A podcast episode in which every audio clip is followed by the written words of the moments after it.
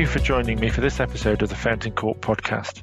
I'm Andrew Pullen, a barrister at Fountain Court Chambers based in Singapore. Today's episode is a recording of our webinar held in September, marking the award of the Christopher Bathurst Prize 2022. The prize is awarded each year in partnership with the Singapore Academy of Law and in memory of the late Christopher Bathurst QC, a former head of chambers who, as a member of Fountain Court, developed a substantial practice in Southeast Asia, particularly Singapore, while also being a leading practitioner at the commercial bar in London. The Christopher Bathurst Prize is open to young Singaporean lawyers and law students, and the winner has the benefit of an all expenses paid two week internship at Fountain Court in London. 2022 was the 13th year we've run the competition. Entrants in this year's competition were asked to submit a piece of written legal advice in the field of professional negligence. Taking inspiration from this topic, the theme of this year's webinar was Duty of Care and Professional Liability, an International Perspective. In a moment, you will hear our panel discuss recent developments in the law of professional negligence, including the circumstances in which a duty of care would be held to arise, the scope of the duty, causation, and limitations to recoverable loss. Adopting a comparative law approach, the panel considered recent significant decisions in the Singapore and English courts, as well as the position under Australian and Indian law. Our panel consisted of my colleague Leigh-Ann Mulcahy KC of Fountain Court in London, Siraj Omar SC, a Singapore senior counsel and a director at Drew and Napier, one of Singapore's leading law firms, Kanaga Dharmananda SC, a Western Australian silk based at Quayside Chambers in Perth and a door tenant of Fountain Court, and Zal Andhyarujina, an Indian senior advocate based in Bombay and also a door tenant of Fountain Court. The webinar was moderated by Stephen Moriarty KC, a senior Fountain Court Silk and former head of Chambers. I hope you enjoy the discussion, and I'll be back at the end to tell you who won this year's Christopher Bathurst Prize.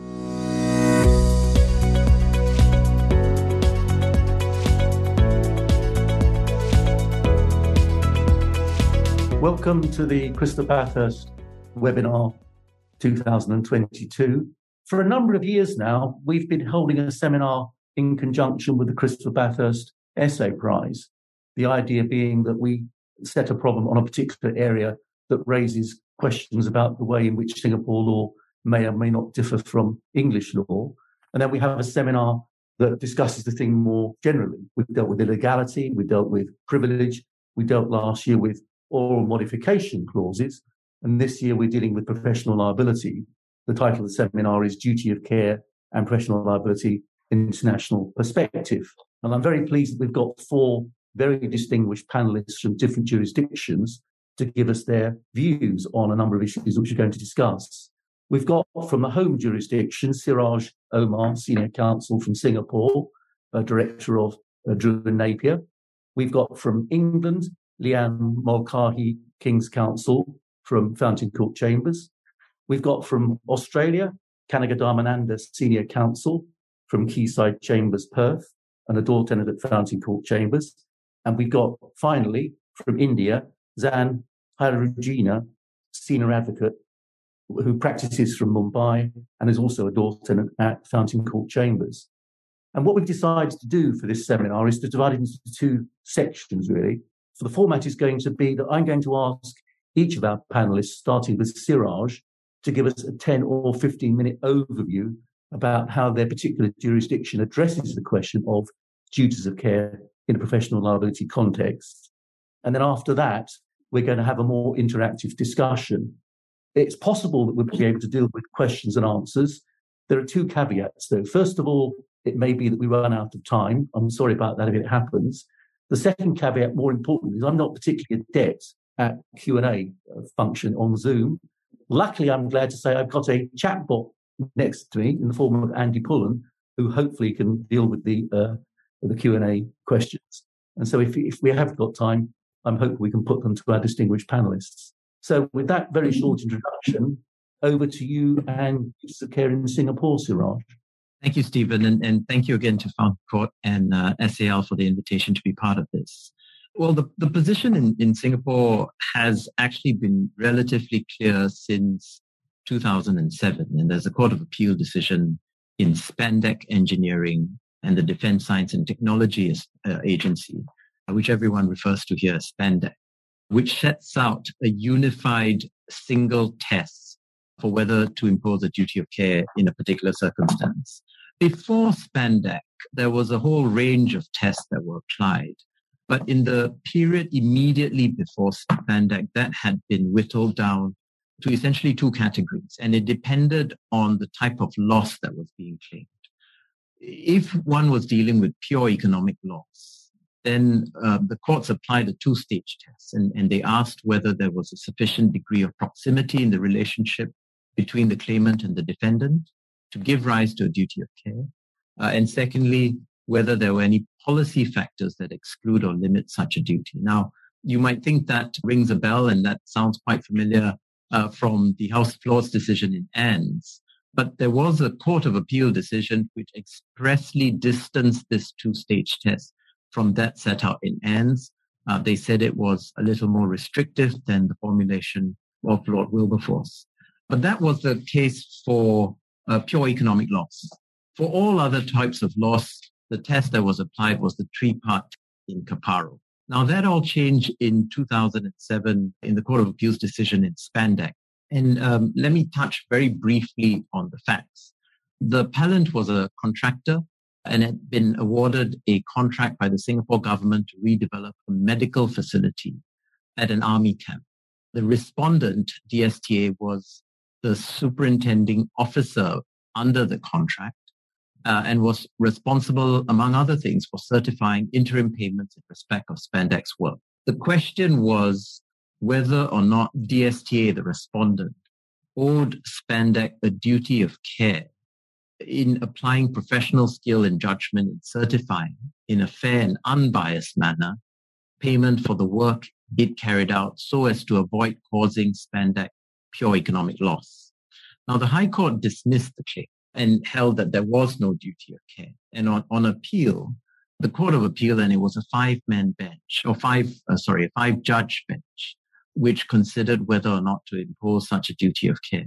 Actually, I, I let me take that back. I'm, I'm not sure if it was a five-judge bench, but it was a full bench of the Court of Appeal at that time. And the court made two observations before setting out the test. Uh, the first was that there ought to be a single test determining the imposition of a duty of care in all claims arising out of negligence, irrespective of the type of damage caused.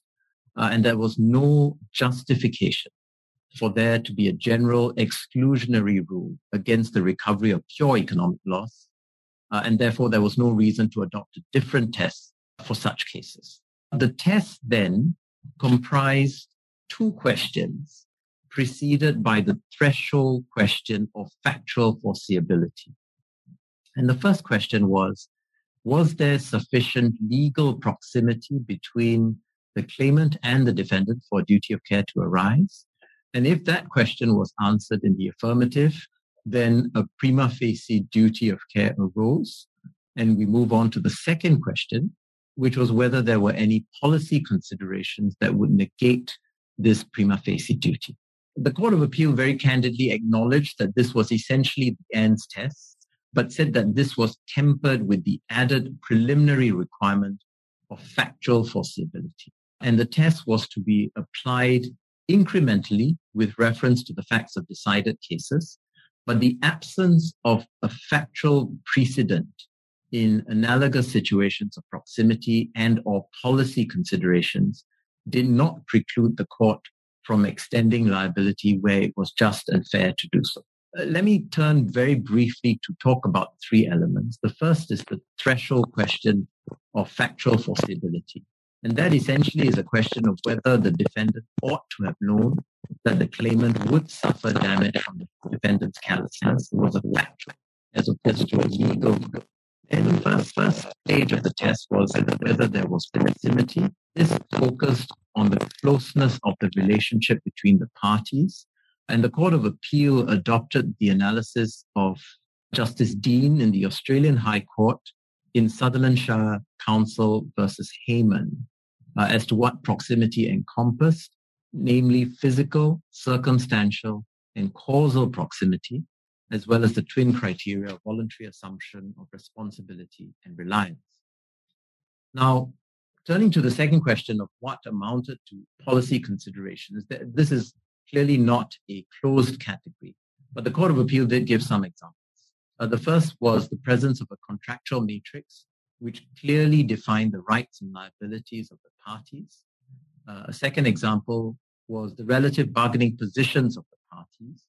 And the third was if the court felt that the duty shouldn't be imposed, having weighed and balanced competing moral claims and broad social welfare goals. Uh, on the facts of Spandeck, the Court of Appeal found that the threshold question of factual foreseeability was satisfied because it found that it must have been foreseeable that the respondent, uh, to the respondent, that any negligence in the certification would directly deprive the contractor Spandeck of monies, which may have uh, led to financial difficulties if the correct amounts were not paid. The court rejected the respondent's argument that it was not foreseeable that the alleged under certification led to Spandeck's financial difficulties, which then led to uh, the contract having to be novated. The court drew a distinction between foreseeing loss and foreseeing the kind of loss. And, and it held that um, the issue of whether the particular type of loss uh, was recoverable was more properly dealt with on the issue of remoteness rather than in uh, deter- at the stage of determining whether a duty should be uh, imposed. The court held that the requirement of proximity was not satisfied because the respondent could not be said to have been employed to exercise due care because there was a contractual uh, provision in the agreement between them, which allowed uh, to recover any underpayment or incorrect payment from the employer, which was the government, by way of an arbitration. And so the court held that that had set out the rights in, in respect of this issue, and it was not sufficiently proximate to impose a duty of care. Um, the court also found that there were cogent policy considerations why a duty of care should not be imposed. Spandeck had freely entered into the contract, had its rights adequately protected by that contract, uh, and the court felt it was not just and reasonable to impose on uh, DSTA a duty which Spandeck had chosen not to make a contractual one especially given the arbitration clause, which provided an adequate remedy in the event of under-certification. Uh, and in this result, and in this respect, the Court of Appeal adopted the reasoning of Lord Justice Russell uh, in uh, the English Court of Appeal's decision in Pacific Associates and Baxter. That remains the test in Singapore, and it's been applied in uh, different scenarios. However, the specific subsequent cases have suggested other factors which may uh, weigh in at the policy consideration stage. Uh, and that includes whether the defendant had knowledge of the risk or harm or the lack of such risk or harm and the extent of the defendant's control uh, over premises. And this was a case involving occupier's liability, which has been brought under uh, negligence and, and the same principles apply. There is the additional factor of vulnerability, which I know has been applied in, in the UK and, uh, as I understand it, in Australia. Uh, but this has not been uh, considered in Singapore as yet. Um, so, Stephen, I'm going to stop there. Um, the test in Singapore is, is pretty settled. It's a test in Spandeck, uh, and that's been reiterated several times uh, in the years following that case. And it's pretty much Anne's, but right pretty much ends with a, a preliminary uh, consideration of a factual question. Yes. Okay. How different are we at all, Leigh-Ann, in England? Well, the law was quite settled in the UK until recently, but last year the UK Supreme Court restated the principles in relation to damages for negligent professional advice in two cases by the same seven judge panel, and they were handed down at the same time. And the cases are Manchester Building Society against Grant Thornton and Meadows um, against Khan. And Manchester Building Society was an auditor's negligence case. Um, it arose out of advice given on the use of a particular form of accounting, hedge accounting, to implement a business model that the Building Society wished to implement with a view to matching the value of interest rate swaps against the value of mortgage loans. And the Supreme Court held that the auditors, Grant Thornton, were liable for the mark to market MTM losses on the interest rates interest rate swaps as a result of the advice which had been incorrect but also held that the Building Society had been overly ambitious in relation to its uh, business models application. So deducted the, the damages by 50% for contributory negligence. So, so the auditors were ultimately liable for 50% of the MTM losses. And it was interesting because the Supreme Court reversed the judge and reversed the Court of Appeal in relation to that, in finding that there was, in fact, liability for those damages on the part of the auditors. Meadows, on the other hand, was a clinical or medical negligence case arising out of negligent advice by a general family practitioner who had told the plaintiff, the claimant, that um, she was not a carrier of the haemophilia gene.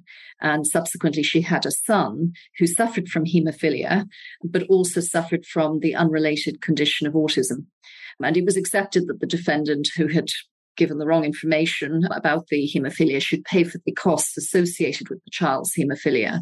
Um, the question was whether the claimant could recover the costs associated with um, his autism, and the Supreme Court held that she could not those costs were not recoverable. And again, the judge had allowed the claim in full. Um, the Court of Appeal had reversed it, and the Supreme Court upheld the Court of Appeal and so dismissed the appeal. So different decisions at different levels um, on, on, these facts. And Lord Lord Hodge and Lord Sales, with whom Lord Reed, Lord Kitchin, and Lady Black agreed, so five in the majority, took the opportunity to restate the law on the scope of the duty of care in the tort of negligence and the minority agreed with the result, but differed in relation to their reasoning as to how they, they got there. Now, Manchester Building Society was um, a parallel duty in contract and tort, but that made no difference in terms of the principles to be applied. Meadows was it wasn't private medical care, so it was purely um, a, a, tort claim. But that seemed to have no difference in relation to the, the, the principles that were generally applicable. And what the majority were trying to do was formulate a general test that would apply across the board to personal injury cases as well as uh, pure economic loss cases and they came up with a six stage test with various questions that have to be asked. So the first was the actionability question Is the harm, which is the subject matter of the claim, actionable in negligence? Then the scope of duty question What are the risks against which the law imposes on the defendant a duty to take care? The breach question Did the defendant breach his or her duty by his or her act or omission? Then factual causation is the loss for which the claimant is seeking damages, but the consequence of the defendant's act or omission. Fifthly, was the duty nexus question Is there a sufficient nexus between a particular element of the harm for which the claimant seeks damages and the subject matter of the defendant's duty of care at stage two. And finally, the legal responsibility question, which wraps up questions of remoteness or novus actus interveniens. Is it the effective cause or has the claimant mitigated his or her loss? But it was the second and the fifth stages which were the key ones the scope of duty question and the duty nexus question.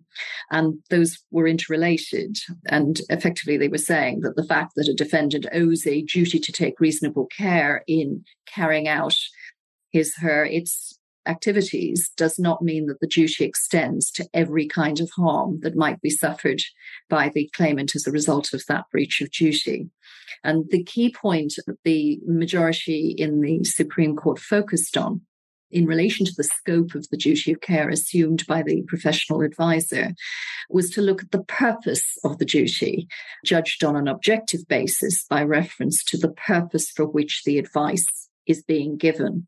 And by so doing, the court was seeking to confine or limit the extent of the defendant's liability. And they said that starting with the general principle of tort law, that the purpose is to put the claimant back in the position uh, he, she, it would have been in, but for the defendant's negligence, is the wrong starting point the court is having to distinguish between what, as a matter of fact, are the consequences of the defendant's act or omission and what are the legally relevant consequences of the defendant's breach of duty. So you can have an act or omission, which, as a matter of fact, has consequences, but they don't give rise to liability and negligence because they're not within the scope of the duty of care. The Supreme Court also sought to dismantle some of Lord Hoffmann's approach in the SAAMCO case, which was a negligent valuer's case, where a lender had entered into a loan transaction in reliance on a negligent overvaluation of property and failed to recover the loss that flowed from the subsequent fall in the property market. And that was dismantled in two respects. One, there's no longer this rigid distinction between information and advice. That's now seen as a spectrum. So the advisor may have taken on the duty to, to give advice on every aspect of a transaction, which is in prospect for a client, or may have simply agreed to provide one small part of the material on which the client relies in deciding how to act. So there's no longer this, what is it, information or advice? It's a spectrum. And the counterfactual analysis, which was proposed by Lord Hoffmann in, in SAAMCO, has been downgraded to a tool to cross check the result, with it being noted that it's often misunderstood. And, um, and that, that now assumes less importance. Just to briefly mention the minority reasoning, as I said, they agreed with the result, but Lord Burrows slightly different from the majority because he saw no need to change what he saw as the conventional approach, which he then identified, in fact, as a seven stage test, but slightly differently formulated and he regarded it as unnecessary and unhelpful to advocate for what was, he said, a novel approach to the, the tort of negligence uh, as was formulated by Lords Hodge and Sales. In particular, by not starting the analysis by looking at duty of care, they were starting with actionability. And they also differed as to where the location of the scope of duty issues should lie in the scheme, you know, the approach that you take. And he was also more focused on referring to policy as underpinning and, and being a part of the decision making process, where the, whereas the majority thought reference to policy would introduce the risk of uncertainty. So they were moving away from policy. Lord Burrows saw it as still being there. And finally, Lord Leggatt also differed from the majority, but he put considerably more emphasis on causation. And he saw the central question as being whether there was a sufficient causal relationship between what made the information or advice wrong and the so-called basic loss, which is the factually caused loss, such that legal causation was established. And in the Manchester Building Society case, for example, he considered there was a causal connection between the negligent advice and the closeout costs that had been incurred by the Building Society because they were caused by the lack of an effective hedging relationship between the swaps and the lifetime mortgages, which Grant Thornton had negligently failed to advise the, the building society on. And he saw the duty nexus as, as the same thing as causation, a causative connection between the duty and the harm. He also placed more emphasis on the SAAMCO counterfactual test, so uh, less willing to downgrade that. So there were subtle differences between them. But those are the new developments in the UK. Given the divergence of reasoning, it seems unlikely that those cases will be the, the last word. But there has been a significant shift in the approach in the law in England and Wales recently. So I'll hand over now to Kanaga, I think it is. Before we go to Kanaga, because I uh, just want one specific point. When you talk about whether you should start with actionability or whether you should start with the duty of care question, I mean, isn't the actionability question ultimately the same as the duty of care question, or at least overlaps with the duty of care question? It certainly overlaps with it, yes, Stephen. But, you know, it's bringing in issues such as is the type of damage, you know, more minimal, you know, is it sufficient that it's recognized in law? Um, right. In many cases, that's not going to even be necessary to be asked. But we had cases like where the pleural plaques on, on lungs indicating exposure to asbestos was sufficient to amount to actionable right. damage, and it was held that it wasn't. So there will be contexts in which that will arise, but but there is an overlap. But they, the majority would see um, the scope of duty of question as stage two rather than stage one. Okay. Well, I must say it's not the most promising start. We've got two closely related common law jurisdictions who adopt such different approaches to the question, uh, a common question. Where does Australia stand on that, Kanaga? The trend will continue because we don't have a common approach with Singapore. They accepted that it was over ambitious to have a single test or even a six prong test or a two prong test as it is in Singapore. So now the approach that's taken in Australia as set by the High Court is a multifactorial approach that's designed to focus on a number of salient features. That approach needs to be deployed only in circumstances where there isn't an established precedent. So, for example, in particular categories of relationship, doctor patient or lawyer client or valuer lender or financial advisor and client, it's accepted that a duty of care will arise in the ordinary circumstance. So the task for the pleader in those instances is to advert to that relationship and then to plead the relevant circumstances of the transaction.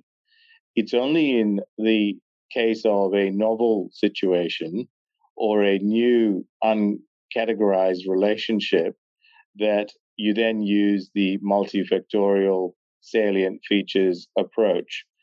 In a Court of Appeal decision from New South Wales, a, a judge identified 17 of these factors. I, I won't run through all 17 of them, but identify a few of them to show that some of them at least have some similarities with the approach that's taken in Singapore or in England. So, for example, reasonable foresight is still used as a relevant matter for consideration. There's attention given to whether there was any assumption of responsibility by the relevant professional.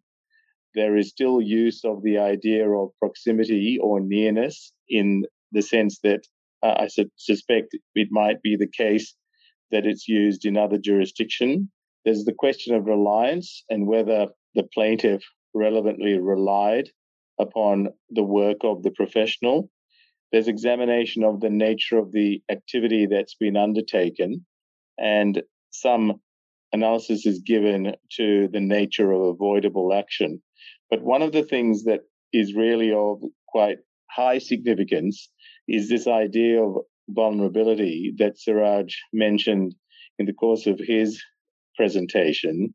And there, the High Court seems to be focusing in on the capacity of a plaintiff to have avoided the loss, whether the plaintiff could be described as vulnerable in the sense of having no other means by which they could have protected themselves. So that idea of vulnerability has its origin in a number of high court cases, but one of them that is particularly relevant is a decision uh, called Woolcock Street Investments and CDG Pty Ltd, which concerned a claim against an engineering company. So there, the engineer designed uh, the foundations of a warehouse and office complex in Queensland. And the original owner sold the property to a new purchaser. The new purchaser uh, discovered that there were some shifts in the foundation and damage was apparent. And in those circumstances, the new purchaser sued the engineer for compensation and asserted a duty of care. And the High Court took the view that there was no relevant duty of care in those circumstances. And some relevant matters that the court took into account was that the original owner undertaking the development had asserted control over the investigations that needed to be performed for the foundations. The engineer had recommended that there be a, a, a technician, a soil technician appointed, and in fact sought to engage one, but the company owner refused to pay for it. So the construction proceeded on the basis that that particular work was not to be undertaken. Then, when it came to the question of whether the purchaser could have protected itself, the High Court noted that there was evidence that the purchaser had not obtained a warranty, that the purchaser had not sought an assignment of the vendor's rights, uh, against the engineer and that the purchaser had not conducted a pre purchase inspection. Uh, there was evidence that these things hadn't happened.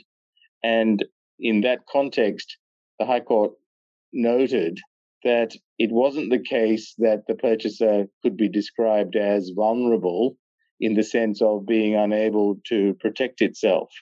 And it's interesting how the court describes vulnerability as a claimant's inability to protect itself from the consequences of a defendant's want of reasonable care, either entirely or at least in a way which would cast the consequences of loss on the defendant.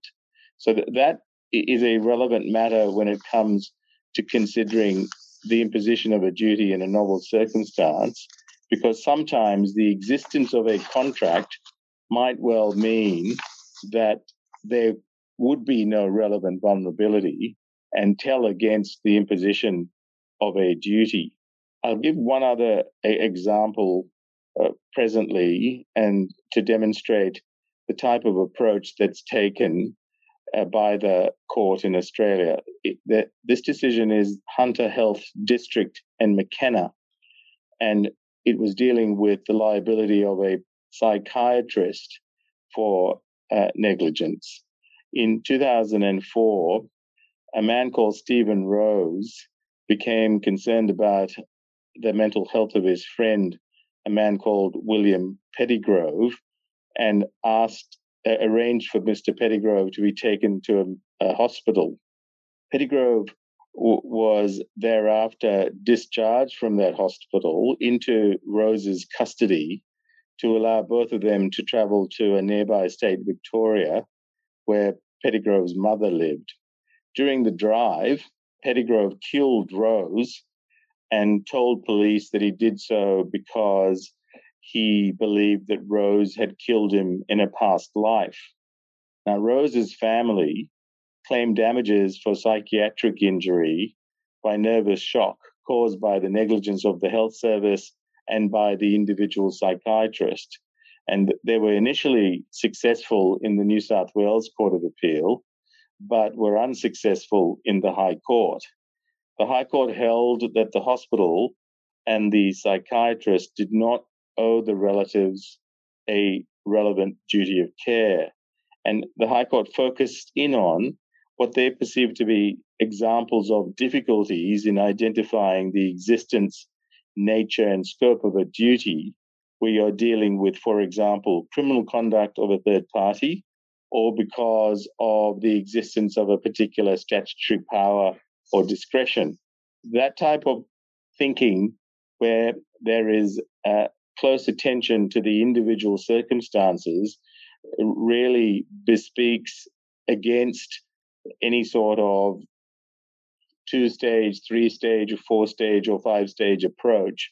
And hence, the, the the way that uh, analysis is undertaken when you come to plead a duty in a new circumstance is to consider various factors. In that particular case, the Mental Health Act required a psychiatrist to assess whether a person could be released or whether the only and best course was to keep that person in detention the High Court said that that obligation or that duty cast upon the hospital and the psychiatrist was inconsistent with the imposition of a common law duty of care. And that's the reason why no duty was found. But uh, that's a demonstration of the type of approach that is often taken in cases of professional negligence in Australia. So I might stop there, Stephen. Thank you, Kanaga. Just one question. I mean, on the question of vulnerability, what, what, why should vulnerability be such an important consideration in a case where you're asking, is a duty of care owed for the first time, when it plainly is an important consideration in cases where it's clear a duty of care is owed? I mean, no one in their right mind would think of arguing that uh, a, a driver didn't owe a duty of care to the pedestrian he ran over because the pedestrian could have taken out personal accident insurance. I think you're frozen. So we're waiting to you unfreeze. And in the meantime, let's go over to Zal. And doubtless you'll tell us that you're different still. Doubtlessly so, Stephen. First of all, uh, Stephen, thank you for that very flattering introduction and that valiant attempt to pronounce my last name. I know it's terrible. Yeah, but it was it was a very bold attempt. Uh, so I laud your courage. Um, and thank you, Siraj, Leigh-Ann, and Kanaga for your very informative and useful presentations. I'd like to quote Stephen to start with from an early judgment of the Calcutta High Court. This is what the single judge of the Calcutta High Court said in the year 1977. So we have to remember that uh, India was independent in 1947. And in 1977, this is what the judge of the Calcutta High Court said. And I quote The basis of this branch of law, speaking about the law of tort, continues to remain the rules of English law, which we had been imported into India and became a part of Indian law. In India, the litigations in respect of tort are not many. The law of negligence among all the torts has been discussed the most by the superior courts in India. However, there still remains to be a clear statement of Indian law adopting the law of negligence into Indian law. Often, almost invariably, the concept of negligence is discussed in the context of other statutes. For example, consumer protection, criminal negligence, and other statutory duties which public authorities have. Indian law, therefore, is still to lay down a principled and cohesive body of law on negligence. Now, from what I just said, it seems somewhat obvious that we make great strides in the context of professional negligence. However, there is one area where the Supreme Court has made some progress, and that is the area concerning doctors and medical professionals and this area has now been come to be come to be known in India as the area of medical negligence. So it seems to be an exception to the rule, where the Supreme Court has now recognized the concept of medical negligence, and it has recognized that doctors owe a duty of care to their patients and will be liable. There were several early decisions which started the progression of the law. And generally, the watershed moment under Indian law is regarded as the judgment in Jacob Mathews case. So this was a judgment of the Supreme Court, and it came to be passed in 2005. I think it's once again important to note that from 1947, we waited till 2005 for this pronouncement on law. Now, Jacob Mathew it was a case where one Mr. Sharma uh, died in hospital as a result of the hospital's failure to provide him oxygen. One of the doctors who was tending to him was Dr. Jacob Mathew. Mr. Sharma's son filed a criminal case against the doctors for criminal negligence. The doctors moved the High Court to quash the case, to have it set aside. The High Court declined, and that's how the matter eventually reached the Supreme Court. In the Supreme, Supreme Court, the judge who delivered the judgment, who spoke for the Supreme Court, was one Justice Lahoti.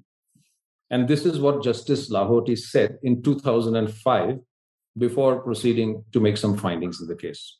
Once again, you'll permit me to quote.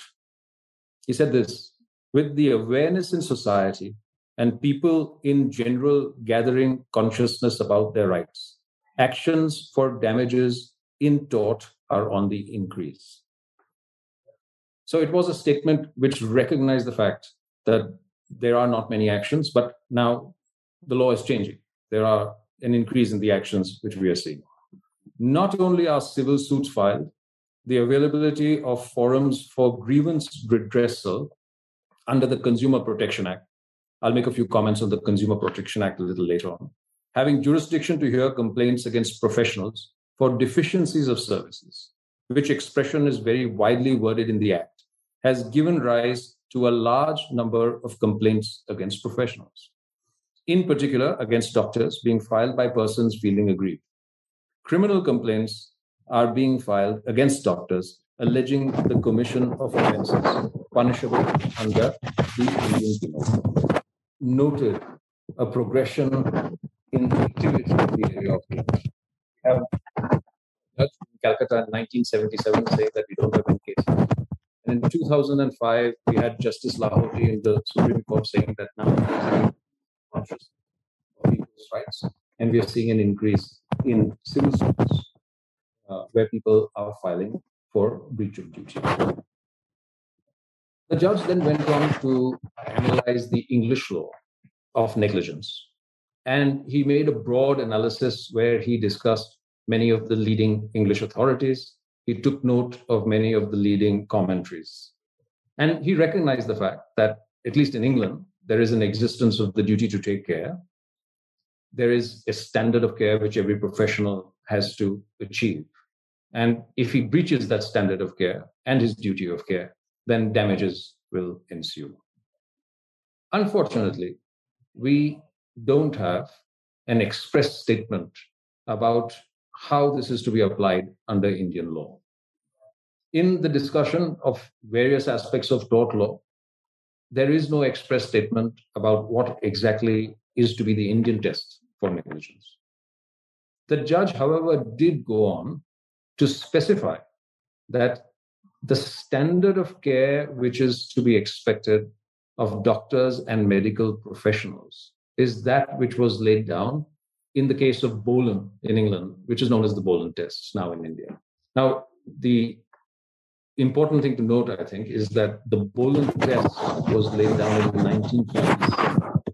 And uh, the judgment of the Bolam actually is very, very short and pithy judgment. It is actually the judge delivering directions to the jury, is summing up the law for the jury, where he does lay down this principle. And he does say that professionals must adhere to and must meet the standard which an ordinary professional would is not supposed to be a great practitioner of his art, but he must at the very least and this is to be assessed on the basis of evidence, so on and so forth, which can be taken in by the judge. So that's where we were after Jacob Mathew. There was a recognition of the fact that doctors and medical professionals would be guilty of medical negligence. And we do now have a standard, which was then laid down in 2005, which was the Bolam test. The judge also, in passing, made reference to other professionals. And we were left with the suggestion that uh, the principles which were laid down in the Jacob Mathew judgment could be applied to other professionals. But really, there's no certainty in that matter. The judge summed up the conclusions, and in his summing up, he said two things which are really of relevance. The first is that he found that medical negligence is now entrenched in the law of India. And the second is that the standard that the doctors will be judged by is the Bolam test. Since Jacob Mathew in 2005, there have been several other judgments of the Supreme Court following Jacob Mathew's case. They have followed it, but they have moved away from the Bolam test and they have moved in favor of the test in Bolitho's case, which is uh, a judgment which we have with the English courts, which seem to suggest that in certain cases, the judge may not slavishly follow the expert opinions which you have if it doesn't accord with his general sense of reasonableness uh, in the circumstances. But, but that is it. So that's where we are more or less with regard to medical negligence in India. We are at the rudimentary stages and we have the start of a recognition of the tort of medical negligence, and we have a standard, which is the Bolitho test. So the question is what of other professionals? Most importantly, what of lawyers?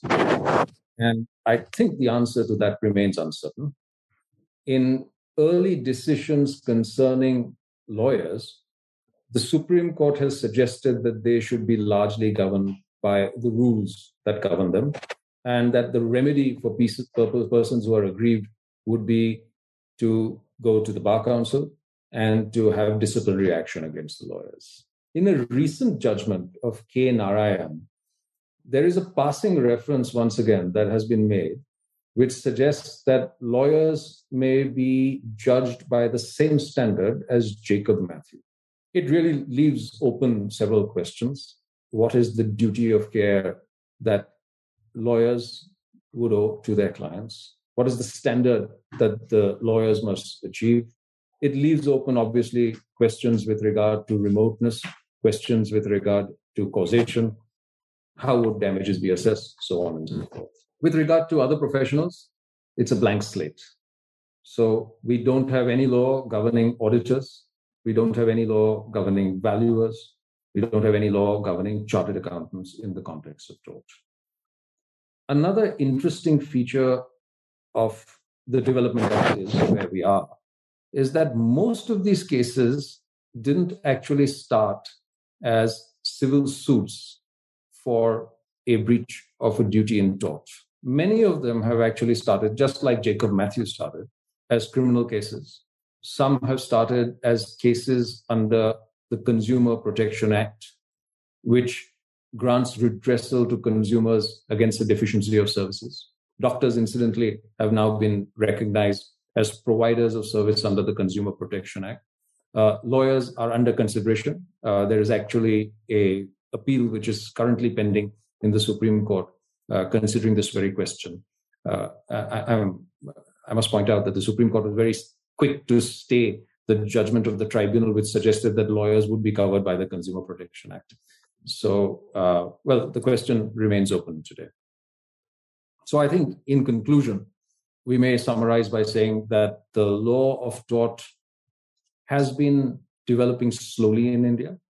The law of medical negligence now stands entrenched in India.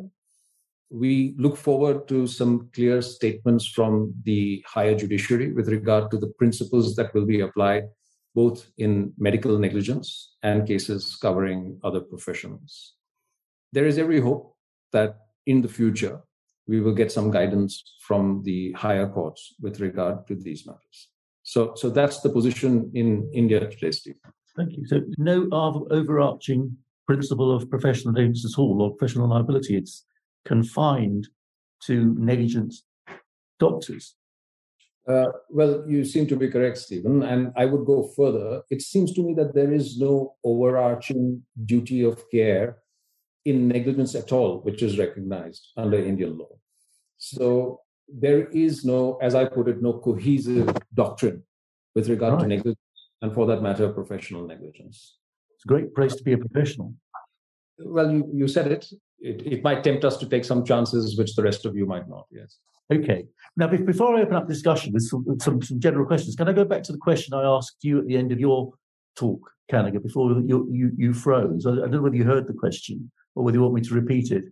I think you are asking about how vulnerability fits into the circumstance of considering whether a duty should arise. And I think the comments made by the High Court are directed to the instance where you have a, a relationship and it's possible that by particular steps that you might take in that relationship, you can protect yourself, but you chose not to. Similar to the type of discussion I think that Siraj mentioned in the context of the Singapore Court of Appeals right. thinking. But insofar as a pedestrian is really not entering into a transaction with that negligent driver, he yeah. can't really protect himself in the same way that, for example, a purchaser of a building might be able to. Yeah, I see that. Okay.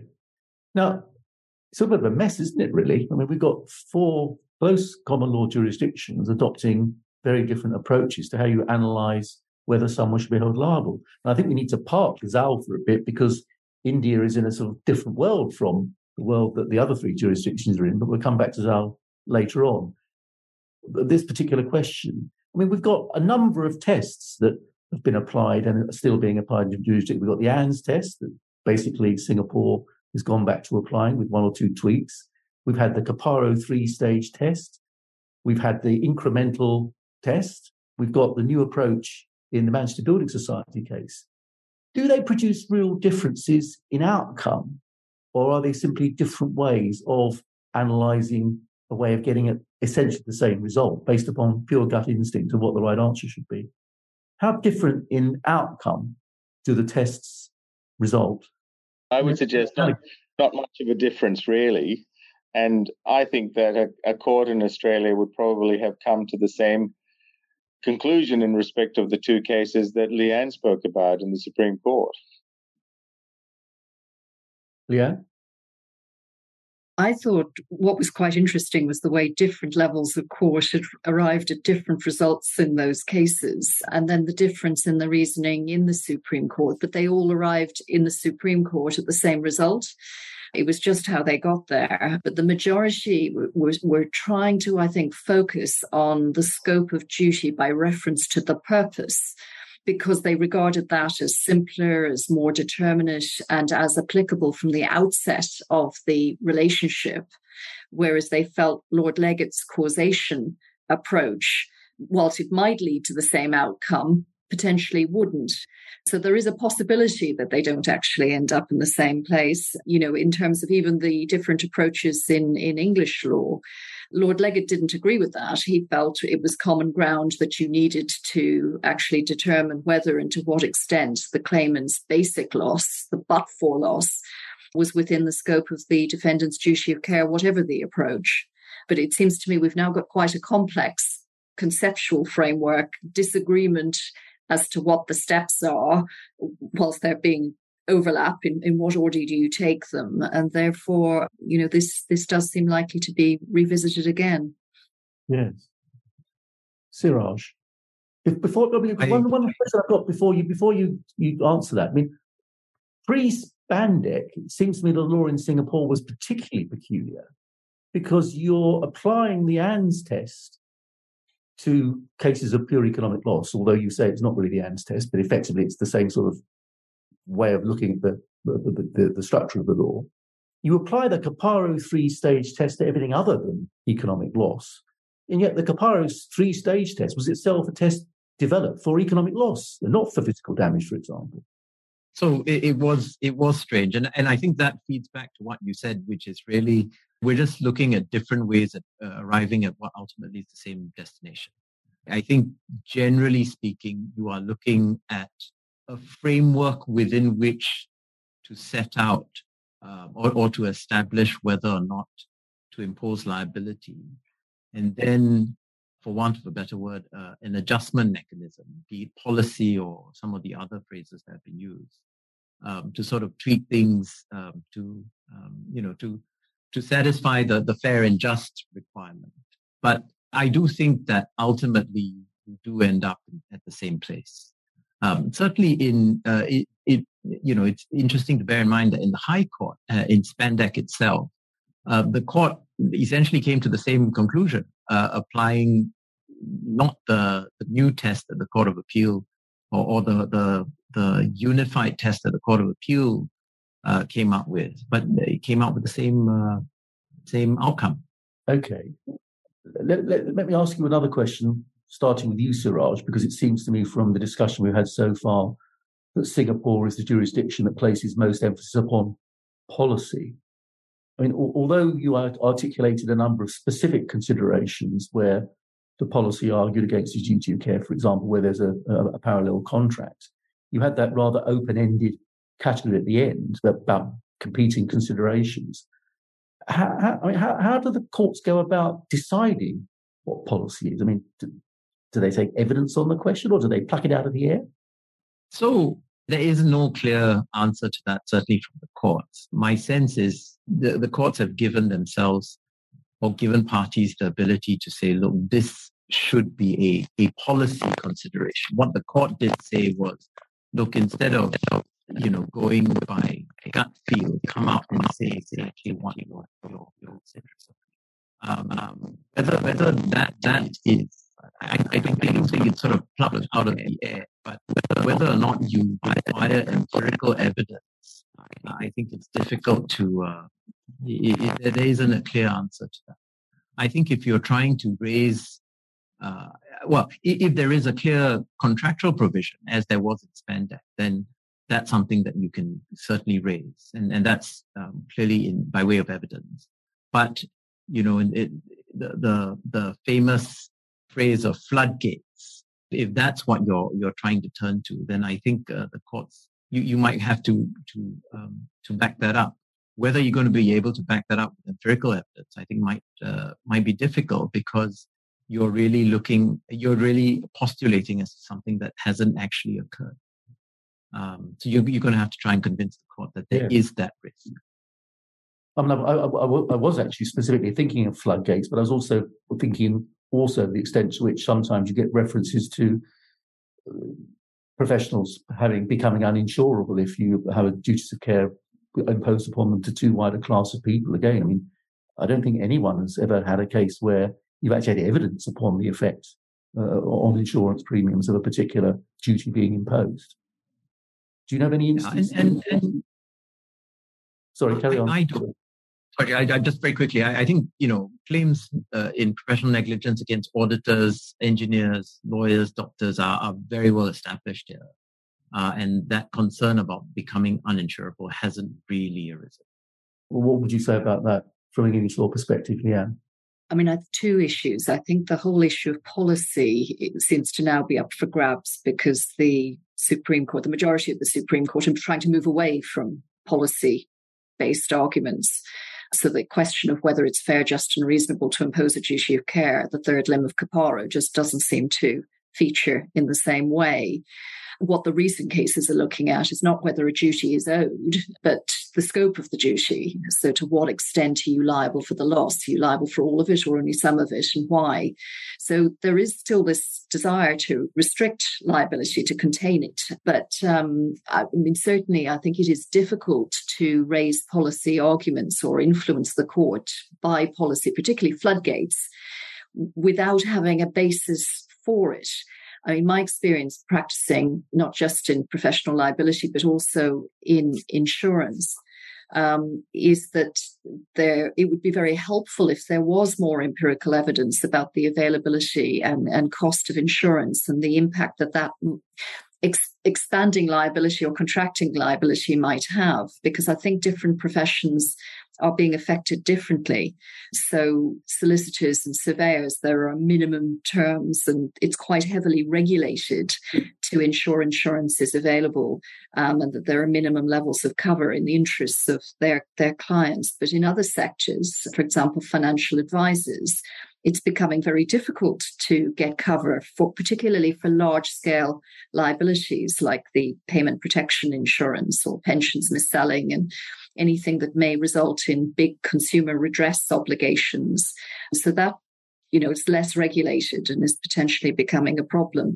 Auditors, in the wake of financial collapses like BCCI, you know, there was talk about them going uninsured, going naked, you know, not having insurance because of the the cost. And instead, what seems to have happened is there are extensive restrictions via contract on on who one is liable to with view and, and limitations of liability in terms of restricting you know what you're liable for and relating it to your insurance cover clinical negligence medical negligence again a problem because it's paid out of public funds at least in the uk and that seems to influence the courts in terms of trying not to impose too great a liability because it will end up with the taxpayer paying. So I think there would be there would be a benefit, but I'm not sure having in, investigated in some of my cases that there is that data out there as to you know collated in a form that you could present to a court it tends to be judicial instinct is driving a decision and you get swings in you know Anns and Merton being very broad caparo and SAAMCO being more restrictive and arguably it's a bit more expansive again as of recently without that being driven by hard evidence so i, I would welcome um, more evidence being available and produced to the courts. Well, anything to say on that, Gallagher? Uh, only that public policy is a relevant factor when it comes to considering the imposition of a duty in Australia. And sometimes the manifestation of that policy might be in a piece of legislation which might impose a particular duty or obligation on the putative defendant and that that is taken into account as it was in that case involving the psychiatrist. Right. Now, going back to something you said a minute ago, Leigh-Ann, I mean, obviously, the extent in a, in a relational context where where it's not a, a, driver running somebody down the street, in a relational context that where can I give you a distinction? obviously the imposition in principle of a, a wide duty of care that could have significant consequences to the defendant is not as problematic if you do allow the, the defendant to hmm. contract out of the, the potential hmm. liability. Can I ask you all to tell us the extent to which you are able to contract out of professional liability in the various jurisdictions? Let's start with you, Siraj. So I can think of two statutes which might apply. The first is uh, UCTA, Unfair Contract Terms Act. Um, and, and that prevents a party from excluding or limiting liability for death or personal injury uh, arising from negligence. Um, you can limit liability for other sorts of loss, but that's subject to the requirement of reasonableness. And I think that's the same in the UK as well. There's also a Consumer Protection Fair Trading Act, uh, which contains provisions relating to um, false, the making of false or misleading claims or unfair practices, uh, and that you cannot contract out of. Um, so there are some statutory provisions which overlay the, the parties' contractual uh, relations and obligations. Right. Now, obviously, being able to contract out in circumstances where you're not sure you're successful in contracting out is not much consolation. And it strikes me that the test of reasonableness is not particularly clear. How do you go about assessing reasonableness or predicting whether or not your limitation will be regarded as reasonable so as to be successful? So there, there is some guidance uh, in the case law. Um, I, I, must admit, I ha- I, it's been a while since I've looked at this particular area. Um, but there are cases which talk about um, factors that the courts look at in terms of reasonableness. But you're right, it, it is a gamble. There isn't a certainty on, on that front, but there is that uh, limited ability to, to contract out of uh, liability. Leigh-Ann, as, as, as Siraj says, Singapore is very similar. It is under the Unfair Contract Terms Act. I think it's practically the, the same. Um, there's also, if it's a consumer contract, we would have the fairness requirement imposed by the Consumer Rights Act 2015, which would um, also be need to be taken into account. But it would be generally subject to reasonableness. There are a number of factors that one would take into account in assessing whether a limitation of liability is reasonable, such as the likely level of loss, the level of insurance cover, um, that's available to you know the the, the professional, the, the defendant, any other resources available, the bargaining position of the parties, the client's knowledge of the the limitation, the term, the practice of the profession generally, the fee being charged by the professionals. So it is lots of different factors, as you say, not very clear whether a court would reach the result that a particular limitation is reasonable or not. You can't exclude um, liability for, for fraud, dishonesty, or reckless disregard of professional obligations. Mm. Um, and I think really one is looking at not excluding uh, liability altogether, but just trying to find some reasonable limitation, probably, you know, proportionate to the level of insurance cover in, in most cases as a mm. guide for, you know, what, what a court might be likely to find reasonable. I mean, if someone came to you with a specific question, like I've, I've, I've got this particular contract and I'm, I'm very worried about being wiped out. I, I want to limit my, li- my liability. What shall I limit it to? How comfortable or confident would you be that you could give advice that was reliable? I don't think wholly confident. You know, I, I, think one would need a significant level of insurance cover and try to restrict liability in accordance with that so that there wasn't the risk of personal liability in the case of professionals like ourselves who are sole traders. I mean, obviously there are other ways, yeah. you know, you you can incorporate to to also seek to to limit liability. But I think it's very difficult to be confident that ultimately such limitation would be upheld. You can just try to do mm. the best you can to ensure that there is a, a, a proper remedy in the event of a claim. But of course, you've got the added problem caused by the indemnity insurance being on a claims made basis. So if you actually specifically limit it to a specific sum, being the insurance you've got in a particular year, it may well be by the time the claim's made, you haven't been able to get that insurance in the following year. Yes, absolutely. You know, and the need to maintain cover year on year on year for as long as you may have a claim being presented, you know, obviously has its its own problem. And in the less regulated insurance markets, the ability to get that cover, to get it at a reasonable cost and not have exclusions, which is what one is seeing with financial professionals, that the insurers are imposing exclusions when they know something's coming down the lines. You may not be able to get cover at all um, as as issues develop so it, it's definitely a real issue. Kanaga, how is it dealt with in Australia? There are some some similarities. Uh, obviously, uh, there's no capacity to exclude for fraud. You've got to be conscious of your professional responsibilities and obligations, and there are some limits that work around that. But really, in Australia, there's a, another statutory provision that rather outflanks the capacity or your desire to exclude liability for negligence, and that is the prohibition against misleading or deceptive conduct. And despite the language that's used, that prohibition will apply in many instances of mere negligent behavior because all it requires is that in trade or commerce, a statement is made that ends up being false or inaccurate.